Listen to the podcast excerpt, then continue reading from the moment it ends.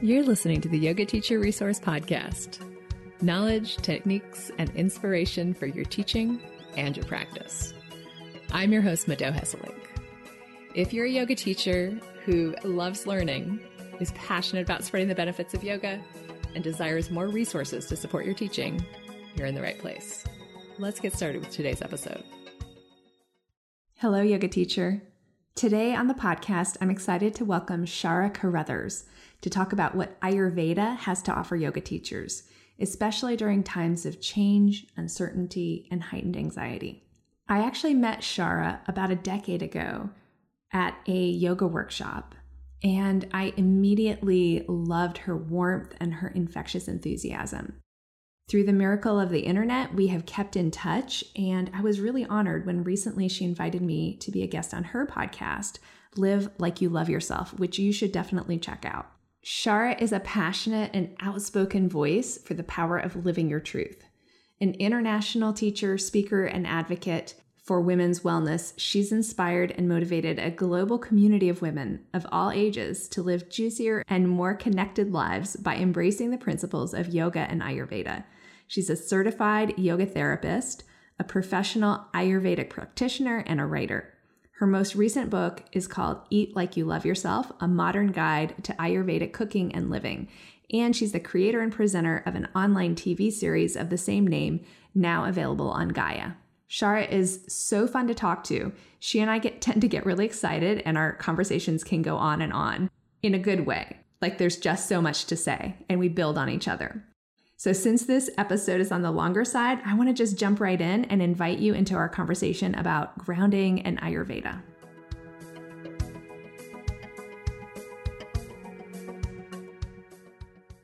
All right, Shara, welcome to the Yoga Teacher Resource Podcast. Thank you. So happy to be here. I would love to start with a brief story of your introduction to Ayurveda and how you got here and why you're passionate about it. Oh man, um, like a lot of people, my introduction to Ayurveda started with yoga. So I had done a yoga teacher training, and very shortly after doing the training, and by shortly I kind of mean hmm, maybe within the first six months after doing the training, I started asking questions of how do you use this stuff to help people? You know, like how is it? How can we apply this? And that was kind of the yoga therapy question which a lot of a lot of teachers you know maybe new or or older teachers are asking themselves. And so being the person that i am i started diving into that and inquiring into how i could learn more about how to apply yoga kind of specifically to the individual. And i ended up in a yoga therapy program. And having no idea what i was going to see or what i was going to get or learn outside of yoga. And the program started with Ayurveda because Ayurveda and it's kind of there's lots of different uh, approaches to uh, to yoga therapy, but for the most part, um, classical yoga therapy has a, has Ayurveda at its foundation. And so when I started getting introduced to like the doshas and all these um, all these concepts and principles, that immediately connected. Immediately, I was like, oh, and I love that. I think, and that's kind of the way that I teach it too now because I think when we can when we can have some sort of immediate connection to something, we it starts to come alive within us and then we maybe start inquiring more or seeing it out in the world. Anyway so um so so after that training i just you know we got a little bit of, of ayurveda but i wanted more. And so i just kept learning more. I kept you know inquiring and learning more and doing more study and working with people and and the rest is history. Here I am. Can you talk a little bit about what your practice looks like? Do you work with people one on one? Like, how, what has your clinical practice looked like? It's kind of all over the place, just like me. so primarily, it's uh, it's working with individuals. So I might have people who, and typically that is people who are feeling some discomfort in some way in their lives, whether that is some kind of illness that they're managing or that they're wanting to kind of dive a little bit deeper into or whether that's some some kind of mental emotional disturbance or I mean anything you know weight gain menopause all those sorts of things that people are kind of struggling with trying to understand how to work through or manage they will come to me and we will talk about it. And i will give them some insights about about lifestyle and how perhaps their natural tendencies coupled with their lifestyle may be contributing to the problem or can be used to help alleviate the problem. So that's one way of working with folks. And then a, a, probably my favorite way of working with people, which I kind of do most and I, I channel a lot of my energy, is education. And partly that's because I have always seen Ayurveda as an empowering kind of body of wisdom as opposed to uh, the traditional, you know, doctor patient kind of relationship uh, where people are relying on you and relying on your knowledge to help them through. I'm really about giving it back and having people understand, you know, having people understand the signs and the things to look for. And, you know, just like you said, giving them enough information and enough um, support to start to trust their own intuition and so i do a lot of that i do courses and you know workshops and things like that and i'm working on some stuff for yoga teachers because i do feel like yoga teachers are the front line and if they can really understand how to share ayurveda with their students in a way that has them has them understand it to some degree or at least kind of piques their interest then they'll dive in a little bit more perhaps I would love to hear about how you use Ayurveda in your own life. Like, what have you been able to transform for yourself? So much. so much. And it's so funny too, because after all these years, it it doesn't even feel like anything separate from me. You know, it, it's I think, and it's partly because it's now built into who I am. So Ayurveda is the foundation for, or Ayurvedic wisdom is the foundation for me understanding. I was having a conversation with somebody about this the other day. For me, understanding that in this moment, my feet are a little cold and that makes me a little bit anxious. And so if I am present enough and if I am in the space of what I kind of call like loving myself enough, I will get some socks and I'll put those socks on and I won't have to deal with that stress of that anxiety, which can flower out into all other aspects you know my relationship with my kids or my husband or my ability to get something done or even just the my physical experience. Uh, so ayurveda is kind of that. Um, that's just kind of one example. It's me knowing that certain seasons work i work great.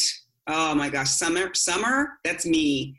And that took me years like literally growing up in california um, i didn't i didn't always have there weren't so many sh- shifts to the weather and so i didn't have any sense for how the weather impacted me to some degree. Like i wasn't tuned into it but also there just wasn't that much um, you know there wasn't that much change.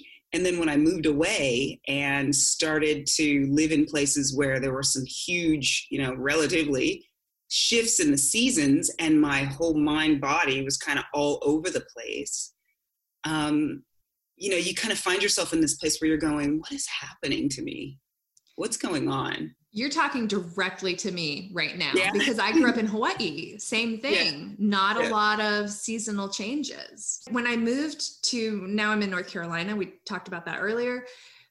And there's seasonal changes, okay, big, but then even bigger, I moved to Iowa. I went to college in Iowa. Oh, wow. And I started to get seasonal affective disorder.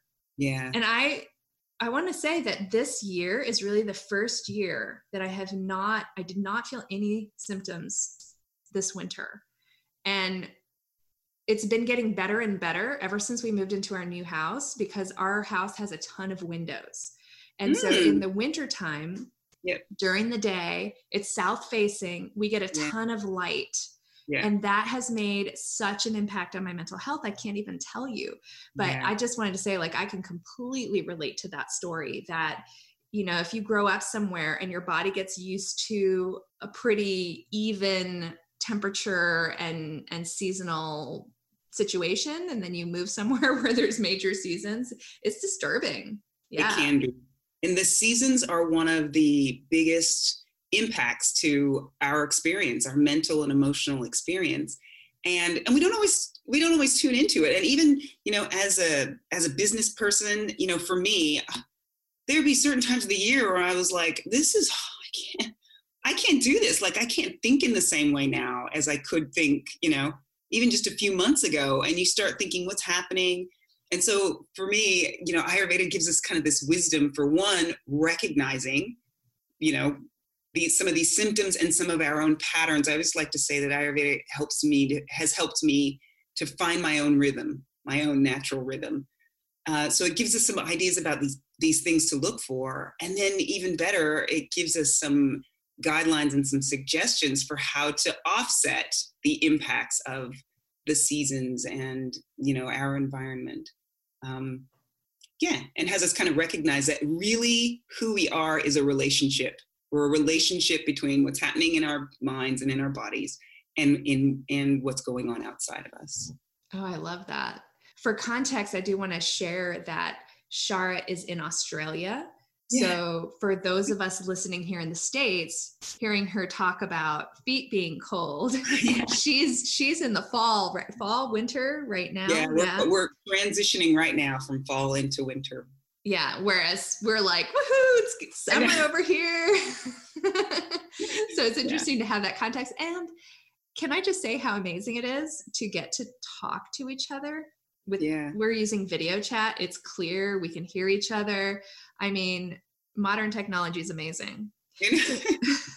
One of the things that you said earlier that I really wanted to highlight is talking about self love and how Ayurveda can be a tool for really nurturing yourself, self love, self care.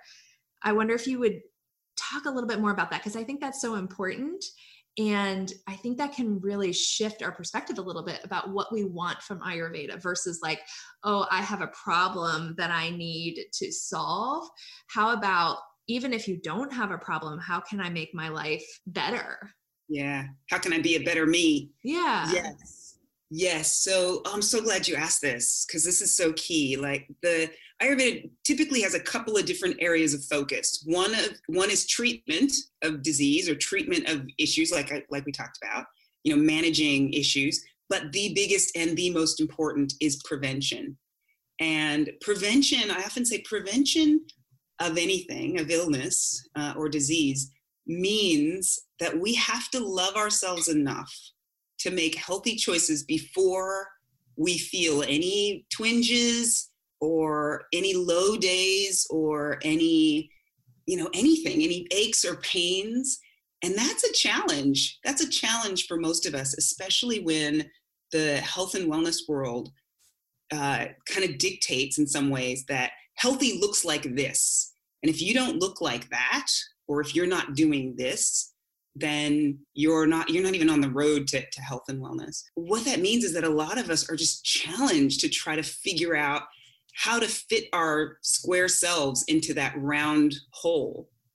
And what i love about ayurveda one of the one of the very first principles of ayurveda that i just that just melted me is this idea that we are each 100% unique individuals and if you think about that idea of us being a relationship right whatever's whatever's going on inside of you versus you know alongside everything that's going on outside of you that you can really embrace that like my personal experience is completely different to yours even though you know there's lots of things that are quote unquote similar who i am as an individual is completely different. And when you can when you can truly get your head around that then you can start to you can start to kind of give yourself a break you know you can start to understand that like what's work going to work for my next door neighbor or for my family member or for my best friend or from that for that person on you know television or social media or whatever that isn't going to work for me.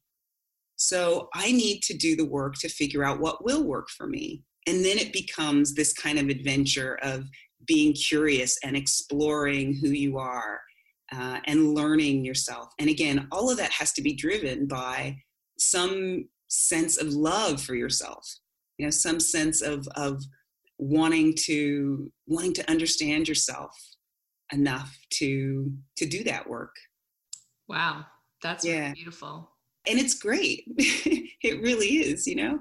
Yeah, it's so empowering to recognize that you're allowed to find your own way or your own version of health you know, it's funny when you first started talking about what health looks like, I had in my mind the physical aspect of like, you're supposed to be thin, you're supposed yes. to be this, you're supposed to be that.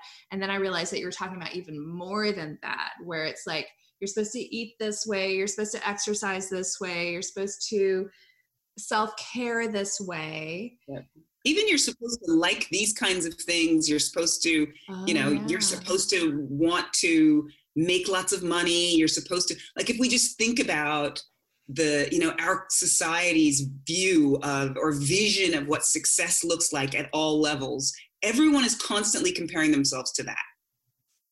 Yeah.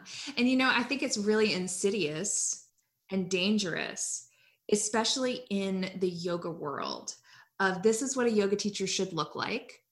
This is how a yoga teacher should eat this is how a yoga teacher should be successful. Yeah. And then we compare ourselves not to people who are similar to us, not to people mm. who've been around the same amount of time, who have similar backgrounds. No, we compare ourselves to people who are completely different. And almost always we find a way to find ourselves lacking. I mean, yeah. are, am I am I alone here? I don't think I'm alone because I talk to a lot of yoga teachers, and this is what I see and I see it in myself too. It's like, who am I comparing myself to? Yeah. What do you think? You know, how can we understand this about ourselves and do better? That's a great question. It feels like it feels like that's kind of the age old struggle. And you know, when you dive a little deeper into yoga um, philosophy, you know, you come up with you know under, an understanding of those some of those um, tendencies. But I think I really do think if we can start to learn more about ourselves and what we like and what we what we truly truly like and honestly like this all of this is all of this is requiring us to use our yoga you know to tune in to be present to uh, to feel ourselves to notice ourselves to use that sense of awareness and to become to do that work consistently and with enthusiasm and to constantly letting to constantly let go of any you know any attachment to any kind of a result. Really just about tuning in like how am i feeling today? And when you do that when you get present nothing else exists. Nothing else is you know and how am i reacting to this situation?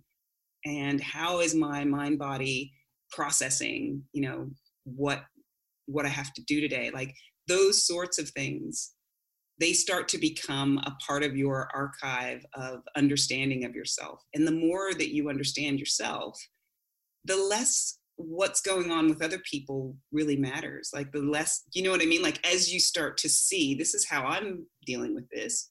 And also, honestly, like I, I do the doshas for for me and for a lot of people. Like a lot of people start with the doshas, which I think is actually a good thing because to me, this for the doshas are a um, they I call I consider them to be like um, a foundation of svadhyaya. So when you understand how the, these uh, energies express themselves in you, and that's really the first thing I usually say to people. Look, if you're wanting to learn about Ayurveda, usually we uh, we people want to know what's my dosha. Um, but and, and well, yes, I do think that's a great thing, but what happens is people say, Well, I'm a Vata. Oh, and you're a Vata. And then we start comparing ourselves. Well, I'm a you're a that. But what's most important, because we have all of these doshas within us, is understanding how your Vata expresses itself, how your Pitta expresses itself, and how your Kapha expresses itself. And so, again, that kind of brings you right back inside as opposed to looking out and saying, Oh, I'm Vata, but I'm not skinny, or I'm Vata and I'm not, you know, all the rest of it. One of the things that I learned in one of my teacher trainings that I took that really blew my mind about Ayurveda was that your expression of your dosha will change over your lifetime. So it's not a fixed thing. Mm-hmm. Yeah. Because we want to treat it like astrology, you know, like I'm an Aries or I'm a Sagittarius or whatever. And it's more complex and more fluid than that. To bring it back to the previous conversation that we were having about comparing ourselves, I wonder if having a fluid framework like Ayurveda that says these different options are going to be help, helpful and healthy for different people kind of gives yeah. us permission to be ourselves yes absolutely absolutely i'm so happy that you brought that brought that up because what's what's important for us to recognize is that we are constantly in flux. We're constantly changing. And so we do have to kind of get a handle on who we are from moment to moment or from day to day because that isn't you know even though we may feel like we're in sync with someone or you know one day or even some larger part you know some number of years things shift for us. And so we have to keep tuning in to understand how things are shifting and what impact that's having on you know who we are and what we're actually able to do and and who we're able to be. Your dosha doesn't really change. However the expressions of your dosha can change. This is where people get the most confused when they do their dosha tests and we say right we'll try to you know take this test if you're doing a test um, take it based on you know who you have been most of your life and people say well gosh I, you know i've always been really skinny and this and that and now i'm not. Like am i a vata or am i a kapha or am i you know and people get really confused about that. And then uh, that question of can your dosha change i get that a lot. That's one of the kind of one of the bigger questions that i get. And so it is understanding that your dosha itself your prakriti doesn't change but the expression of those doshas can change and so it's just again it comes back to me saying before like understand how you're all the different ways that you your doshas can express themselves you know sometimes it's being wildly excited and sometimes it's being you know i don't know being a little anxious or you know it's just understanding that and again all of that is that self study work that's really important and i love what you said about it's being in relationship with the moment because mm-hmm. that's what we wanted to talk about today anyway yeah. Yeah. is this moment this pretty intense crazy wild unpredictable moment in human history and how we as yoga teachers can use some of the tools and practices of ayurveda to help us stay centered and grounded and maintain our self-care yes it, you know it's it starts with just having an understanding of or at least trying to build an understanding of the real impact that the that this experience is having. So often we get overloaded and this is happening more this is happening more often than not these days. We get overloaded and everyone's experience of overload is look can look a little bit different. And what we what we tend to do is we tend to not necessarily see what we're experiencing as a as a uh, as related to kind of what's going on outside we think about you know our lack in, in ability of to be able to handle what's happening with ayurveda kind of giving us these tools to understand what these kind of energies and what's happening outside and how that's in, affecting us inside it means that we have an understanding of what we need to do to bring ourselves back to center so let me just kind of clarify that with a bit of, hopefully, with a little bit of background. Right now, we're experiencing a number of different things. We are experiencing a change of seasons, and that's a big deal. That really is. Like, we don't necessarily think it is, but if you look, if you think back to your experience of changes of seasons over your lifetime, that's typically a time when we get sick. It's a time when our systems, our you know mind body systems, are in transition, which means that there's this uh, there's this this challenge to become grounded. There's this challenge to become centered. And this is happening throughout the year. So it's really important that we tune into that. We're also experiencing this, what feels like a transition just in our collective understanding. You know, we're, we're, a lot of people are kind of struggling right now because we're trying to just get some ground underneath us and understand how to process all of this stuff that's happening. So we have all of these things that are compounding. And when all that happens, when we have this compounding of this kind of uncertainty and, and variability, that in, our, in an Ayurvedic sense looks like an increase of vata energy. And the qualities of vata are, you know, lightness and coldness and dryness and roughness. And so when we have this increase of those kinds of qualities in our experience of life, uh, they come out they express themselves different different ways for different people but for me coldness might express itself as cold feet or cold hands or a, just a coldness towards people. Um, lightness might express itself as, you know, lightheadedness or just this inability to get grounded or this inability to kind of put my finger on something or feeling foggy in the head or anxiety. Um, roughness and dryness can, can express themselves as things like constipation or dry skin or dry and achy joints, like cracking joints. So we don't always connect these two, these sorts of things. Like we don't always think, well, the world's going nuts and my joints are cracking. We don't see that as any, we don't see there, there being any connection there. But in understanding Ayurveda, the tools of Ayurveda, which are far simple, like I'm, t- I'm t- this is all like, you know, decades of understanding that I'm kind of rolling out here, but it's a really, it's quite easy to understand.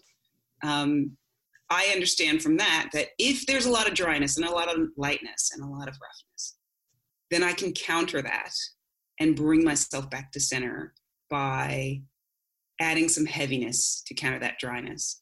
So that heaviness can look like a, um, a, a yoga practice that feels heavy, that's grounded, that maybe has hands and feet and knees and many body parts on the ground. It could feel like, um, or it could look like eating foods that are heavier. So maybe now is a good time to have meat um, because meat is a heavy is a heavy thing. It's a heavy substance, um, or dairy or more dairy uh, and or heavier foods, more grounding foods, mm, it might look like uh, increasing the amount of warmth to offset that cold. So maybe that's putting on some socks, or maybe that's eating warmer foods, um, even if it's summertime. Uh, so yeah, so this is what kind of this is what Ayurveda gives us is this understanding, this ability to look outside of ourselves and inside, recognize the qualities that are at play, whether it's hot or cold or light or heavy or dry or wet, and how they're expressing themselves, and then make choices that will allow us to create a sense of balance. Mm. What role does anxiety play in this? Because that's one of the expressions I'm seeing a lot is anxiety yeah. and then people staying really busy so mm-hmm. that they don't have to do svadhyaya, mm-hmm. so that they get to just be out in their spinning, you know, disconnected space. Yeah. And avoid the pain of mm-hmm. self reflection. Mm-hmm. Yeah. So anxiety in in an Ayurvedic sense is associated with movement and you know, just as I said before, we're in this transitional space, in this space of kind of uncertainty. Um, that's one expression of movement is we're not there's where there's no stability so if without stability there's there's kind of movement whether that's you know big movement or whether that's just small movement anxiety um our it's also associated with if you think about just how much how much the world moves on a daily basis you wake up in the morning and you look at the news and like things have completely shifted or changed or there's some new thing happening that you have to process or you've got lots and lots of things that are coming at you at once and lots of things that you're having to kind of deal with or manage or you're a person who does a lot, who has a lot in your schedule, who's wanting to maintain a sense of busyness, you know, who adds a lot to their schedule or just has a lot going on, like a, a busy life. Maybe you've got kids or maybe you're running a business or whatever. And so it's important to recognize that all of that movement it takes away from your ability to, to center. It takes away from your ability to get grounded, to focus, to feel, and to know yourself because you're constantly in flux. And so, what that could, so balancing all of that could just mean slowing down. I mean, that's what we're that's what we're hearing a lot these days. Really, everyone kind of globally um, is right now is challenged or is uh, is facing the impacts of a world that is moving so so fast and and it's expressing itself in lots of ways like anxiety and lots of digestive issues people are experiencing and lots of aches and pains and inability to focus. And the only way that we can actually see that and fix it because we're constantly looking outside of us for like pharmaceuticals and things that can help us you know deal with it. You know lots of stuff that's going on in our heads and whatever but really the only way to to deal with this on an ongoing basis enduring basis is just to pay attention to it and then love yourself enough to take the actions that you need to take which you can to bring it under control. So, does meditation play a role? Because when I think about the opposite of movement, that's what I think about. Yeah, for sure. Meditation can definitely play a role. So, um, one thing that I'll touch on is, you know, a lot of times, a lot of people have heard about Ayurveda, they've studied Ayurveda, they have probably heard of this idea of um, digestion being really important. So when we think about Ayurveda sees every single person as whole. Yoga sees everything, every single person as whole. Well, so when we consider that we are whole, that means that our entire mind, body, soul complex is a digestion complex. It is working to digest everything that we're experiencing. So every texture that we're touching, every thought or idea, everything that we see. And when you consider how much that is on a daily basis, all the information and people and things that we come into contact with, you realize that that's a lot of work. So our the minute you wake up, the minute your feet, you know, even before that, the minute, but the minute your feet touch the ground, that process of digestion begins. And so there's a lot in our space that we're working through even even if we don't necessarily recognize it because it's just it's just the way it's always been for us so things like meditation are an opportunity to clear some of the space and when we can and there's lots of and when you start to dive deeper into ayurveda you start to see that a lot of ayurveda is actually about easing up on a lot of the stuff that, that's coming at us so that we can give our systems, our mind body systems of digestion, a break so that they can actually do their job properly. Whether that's you know doing cleanses or eating certain foods that are easier for us to digest, or having quiet time or meditation, or you know pra- yoga practices. These are really about building our internal agni, our, our digestive fire on all the different levels, so that we can digest life better Oh, wow. That's such a great yeah. metaphor. Yeah. That's really awesome. To ask yourself, like, how am I digesting life? And you know, you might not always have an answer immediately because, like, what does that mean? But it starts to tune you into to what isn't feeling quite right.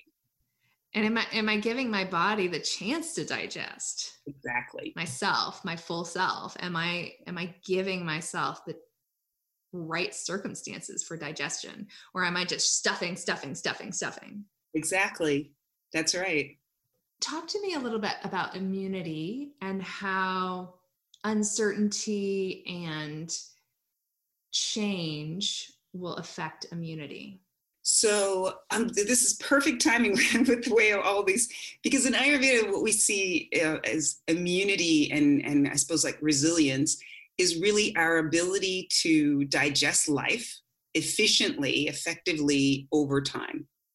Okay. So, what that means is um, just taking it to anxiety.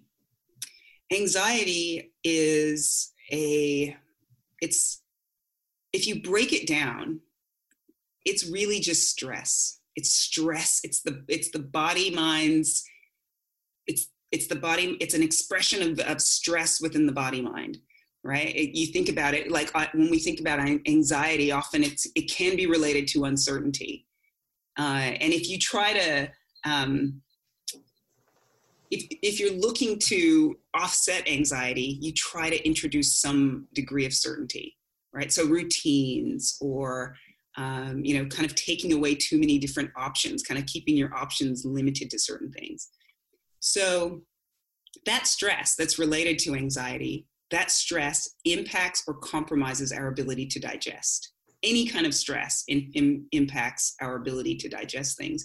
And this is something that science teaches us too.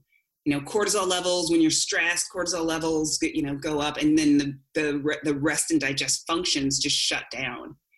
And so if we can expand our rest and digest from our, our understanding of the gut to our entire body anything that stresses your system is going to impact your ability to digest life. So if you're experiencing anxiety around anything which we all are at the moment your immunity is going to be affected. It's going to be hit because your body will be struggling to just process and integrate. A lot of, when it comes to immunity, you know, we're, we're often thinking I'll have some vitamin C and I will, you know, I'll have some, you know, bone broth or I'll do, you know, we often think about the body a lot, but the mind plays an incredibly, incredibly important part in our ability to uh, to be resilient and to boost our immunity. And you know in the yoga in sort of in, in terms of the yoga philosophy the the mind the workings of the mind um, they uses a lot of prana. And prana that sort of life force energy um, that's an important aspect of our immunity and so if we're constantly, if our body, if our minds are constantly churning, trying to understand stuff, what should I post? What shouldn't I post? What should I do today? What shouldn't I? How's this working for me? What's the right thing to say or not? You know, all of the things that we do, we're we're we're burning our life force energy away. And often we're not really replenishing it so much. So we're all exhausted, which means our immunity is a mess. So it sounds like our instinct is to try to add things mm-hmm. to boost our immunity. But what Ayurveda is saying is subtract things to boost your immunity. Yes. And this is why restorative yoga, meditation, yeah. even yin yoga can play a really positive role in yeah. immunity and resilience and ayurveda can add some other layers of lifestyle factors. Do you yes. want to talk a little bit about those? When so i kind of touched on this before just a little bit is this idea of, uh, of anxiety um, being a you know coming out of a lack of certainty. So we often think of you know and I, i've touched on it too before we talk about a lot of this experience of being all over the place and and um, change and all the rest of it as vata. So I talked about that. Mm-hmm. So just a really simple mantra for ba- balancing this experience of vata in our minds and our bodies is warming, grounding, warming, moisturizing routine. So that's really simple. It's really simple to think about. So it's about warming the keep ensuring that your body is warm using in eating foods that are warm. Those warm foods are easier for your body to digest which means that you're giving your physical digestive system a little bit of a break in terms of the work that it has to do.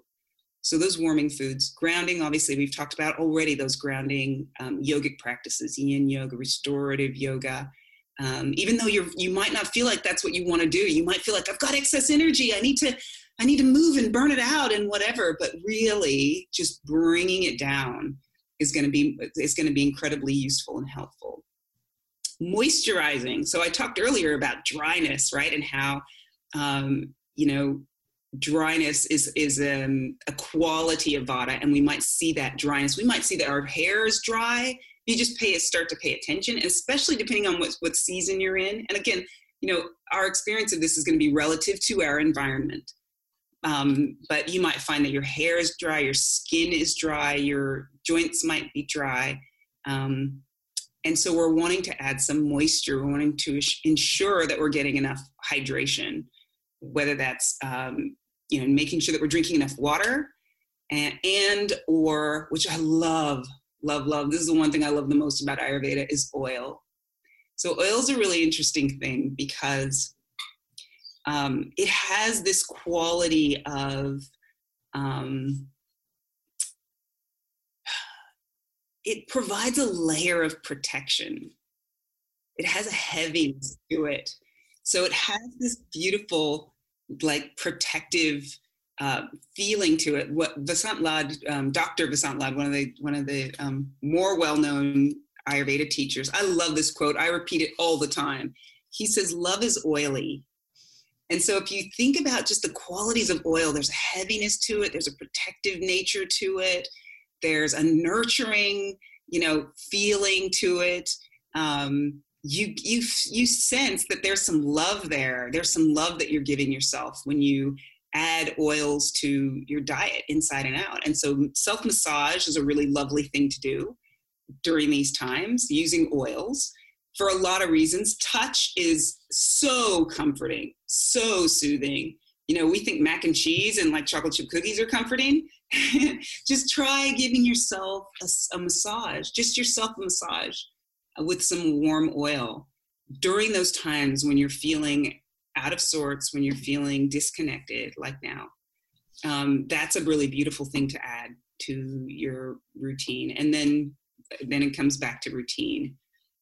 Uh, and there's been books written about this, which I've read, um, that point to how needing to make choices can be a very disorienting experience.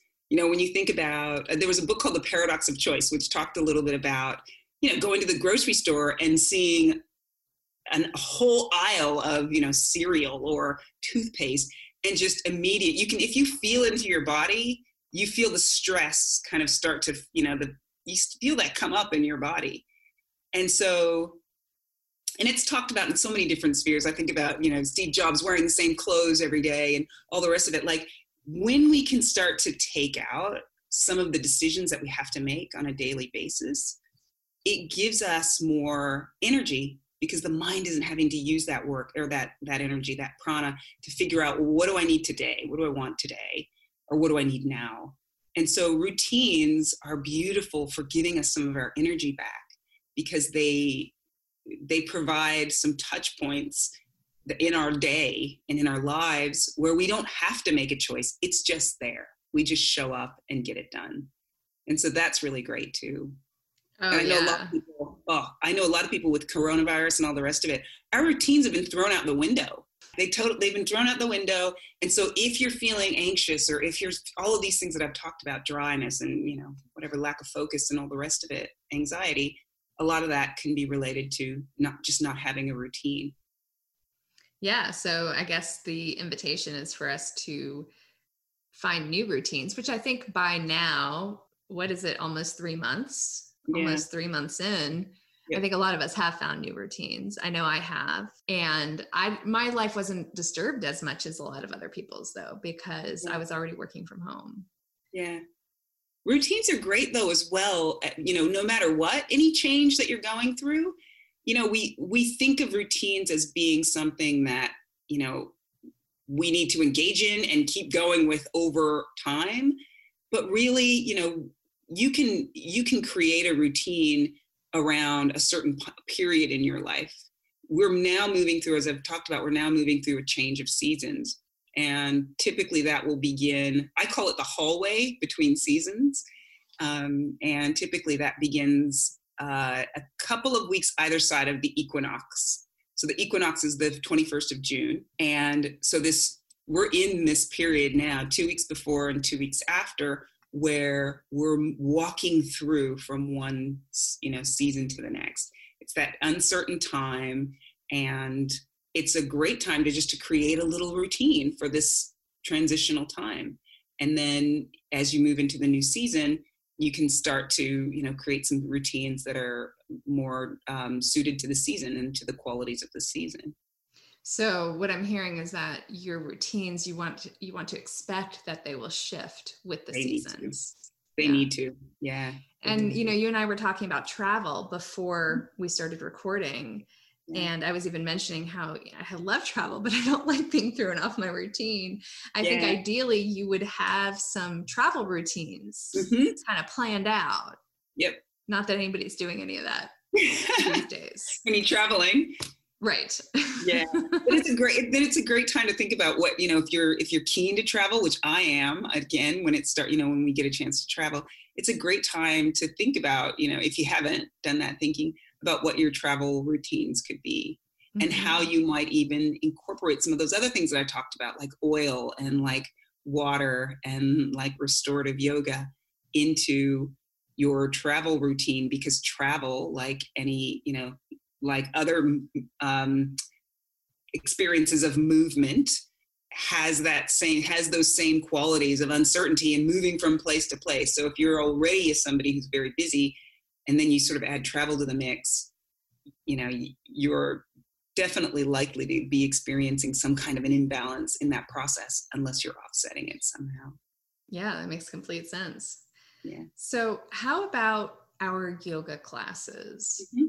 What do you think for yoga teachers who are interested in bringing some principles of Ayurveda into their teaching? Where should they start?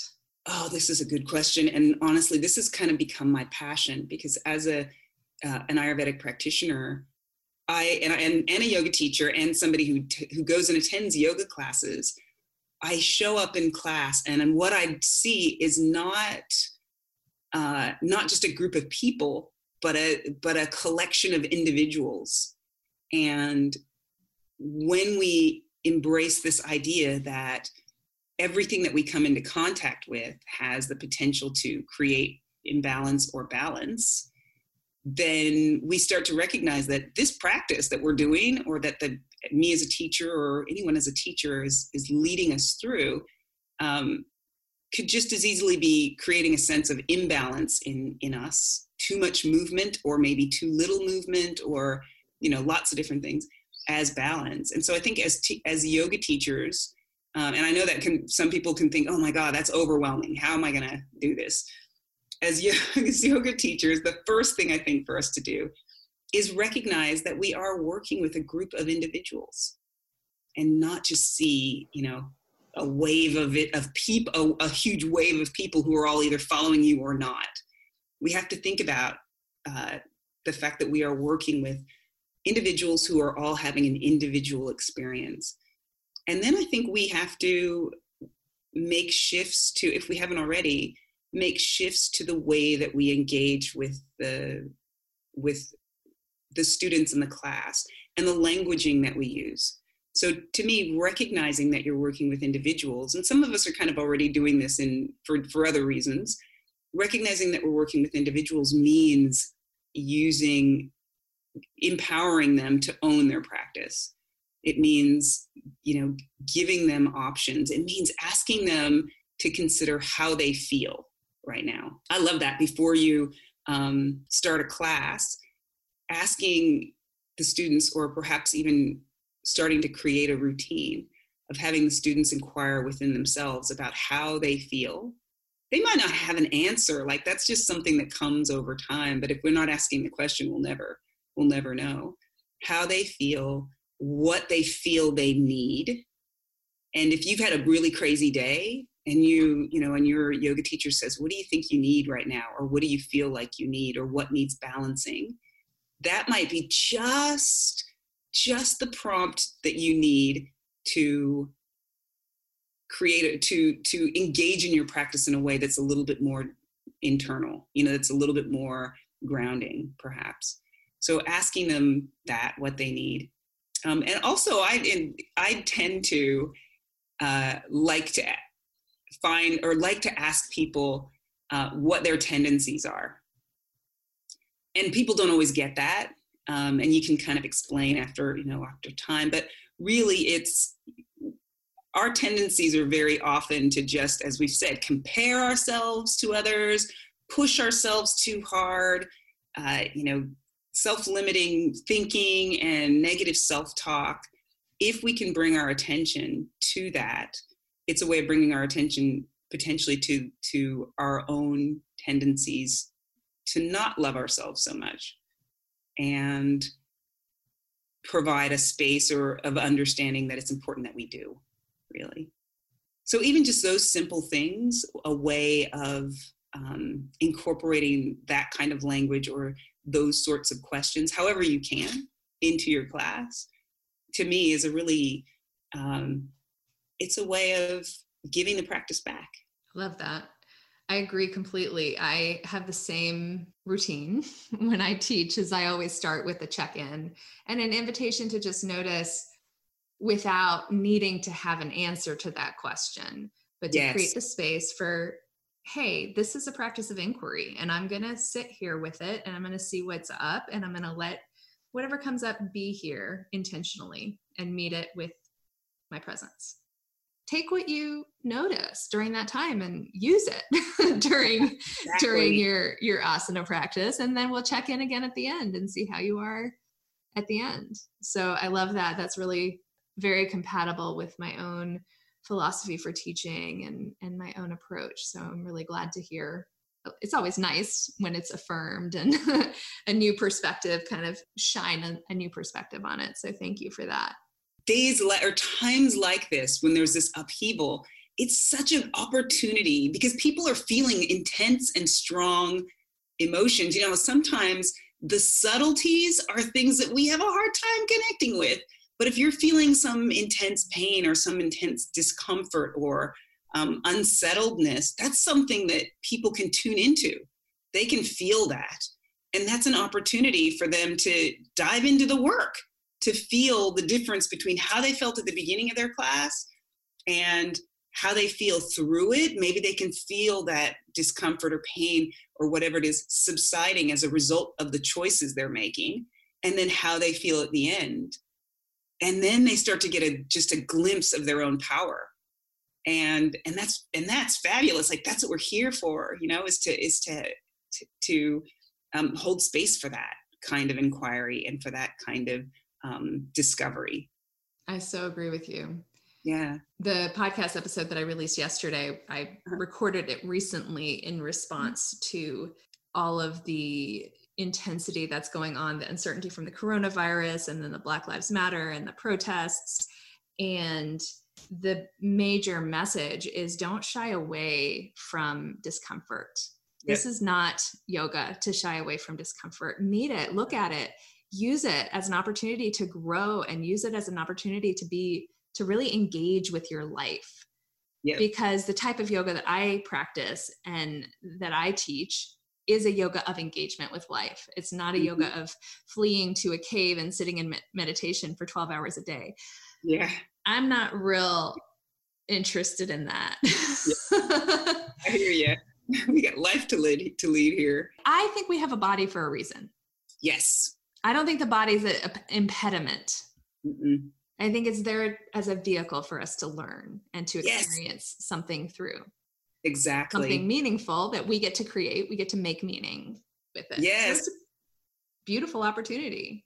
Exactly. Oh, I'm so in agreement with you. And if we can engage in our lives and in our relationships with our bodies with that understanding, oh, every day is like, woo, what am I learning today? Even if it's even if there's pain or anger or whatever, it's this opportunity to um, to have this aha. I love aha moments, those experiences where you're noticing stuff and to be curious and and just to learn, especially if you know I'm I love learning. So it's exciting, even if yeah, even if it's a tough time or a tough day, just to think, how am I dealing with this? You know, how am I processing this? You know, what this is really bringing up for me is the difference between engaging in self care yeah. and running to comfort. Mm-hmm. Mm-hmm. Because there is that tendency, like we want comfort, we want comfort. We mm-hmm. basically mm-hmm. want to numb anything uncomfortable. Yep. We need self care for resiliency. We need self care to to have the capacity to handle discomfort. Yeah. But how do we discern between the two? Ooh, that's a good one. That is a really good question. I do think it comes back to that question how am I digesting life? Because comfort can, in many ways, look like excess.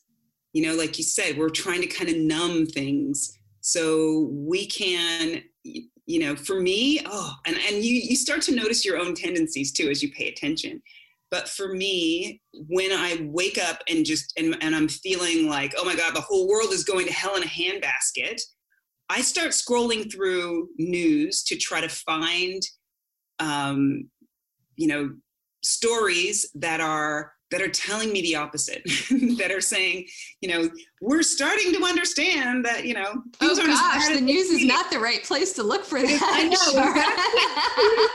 exactly.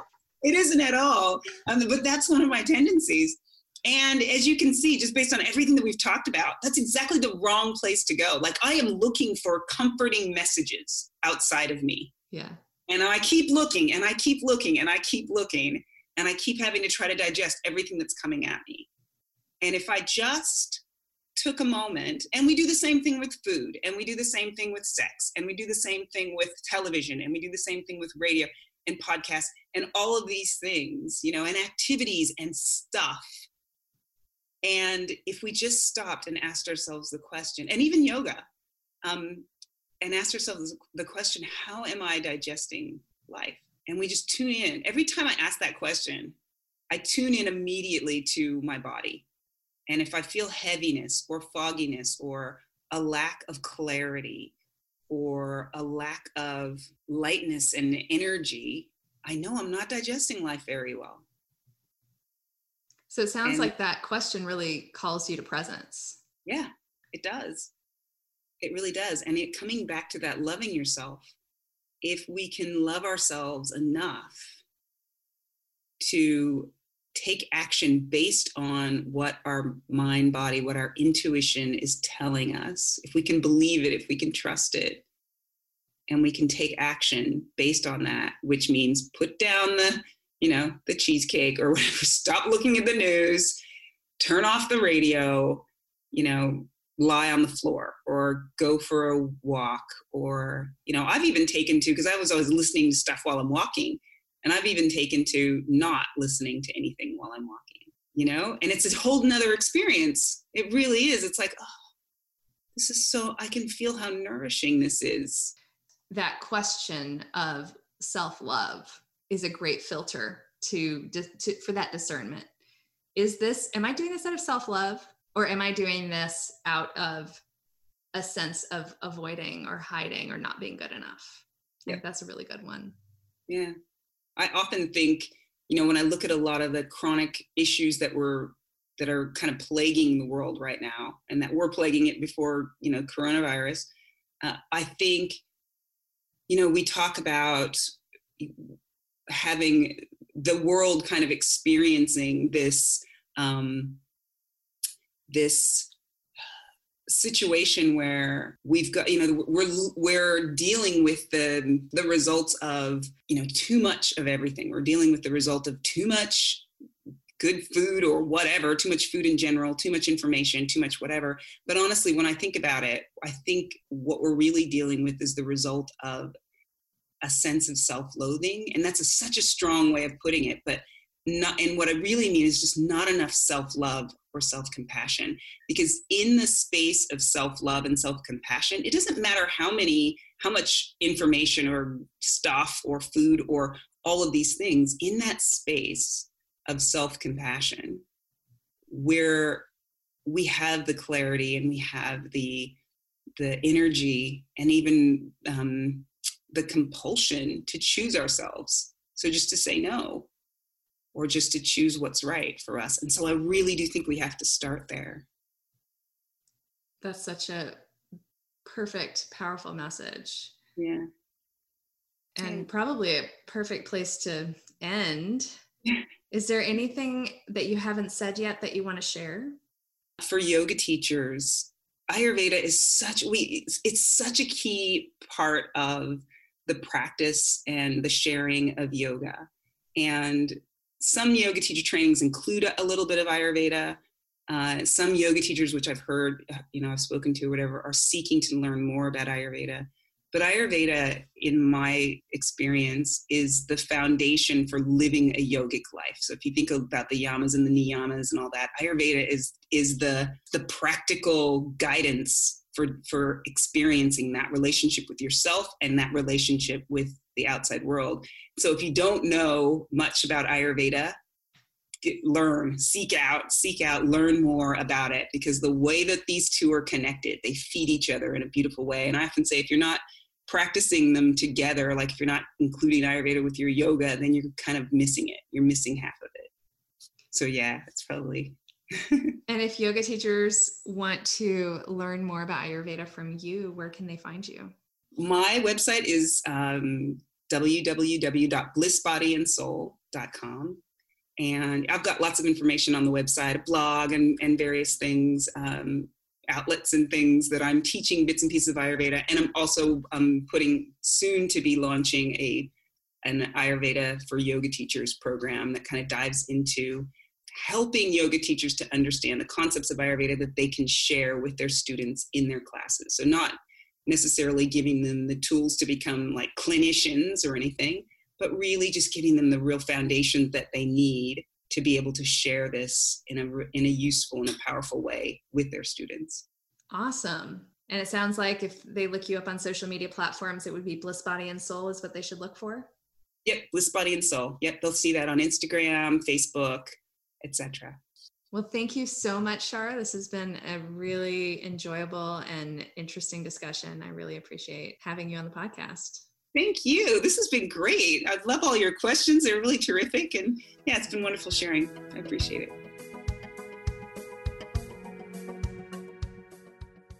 I hope you enjoyed listening to that conversation. Since you're still here, I'm guessing you did. And if so, you will definitely want to check out Shara's podcast, Live Like You Love Yourself, where she has a lot of similar conversations with her co host, Maria Kirsten, and they also have guests. They are super fun, super knowledgeable, and put so much thoughtfulness and integrity into their podcast. I highly recommend them. In fact, I had such a great time when I was a guest on their podcast that I invited both of them to be guests on mine. So Maria's episode will air in a few weeks. And it is all about mental health and how yoga can support mental health and what yoga teachers can use in their classes to support mental health just in a regular general population yoga class. I also hope that you will consider becoming a patron of this podcast to help cover expenses and allow me to continue to produce it without any ads. Podcast patrons, you are the backbone of this community. I have so enjoyed getting to know many of you better over the past few months during the workshops, Q&A sessions, and the one-to-one sessions depending on the level of support. In the past 2 months since starting the patron program, patrons have been invited to workshops on how to teach philosophy and asana classes, how to teach online privates, how to create a support group of fellow yoga teachers, and they have received resources to help them with market research, to help them with teaching online, and to help them develop their first website. Some upcoming workshops that you can be invited to if you join the patron program include healthy boundaries for yoga teachers, effective cueing, and shifting your money mindset.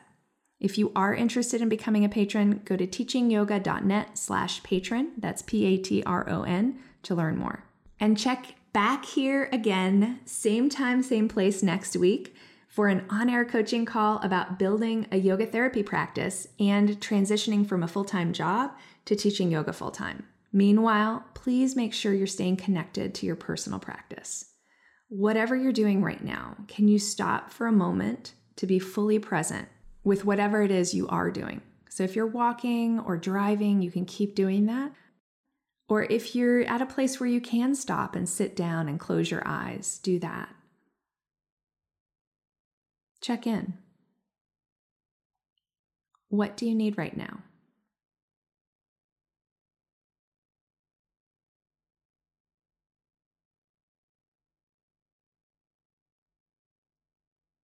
And how can you be an example of the self love that you want to see in the world? Let's keep doing that. Let's keep checking in. Let's keep learning how to love ourselves better and better together.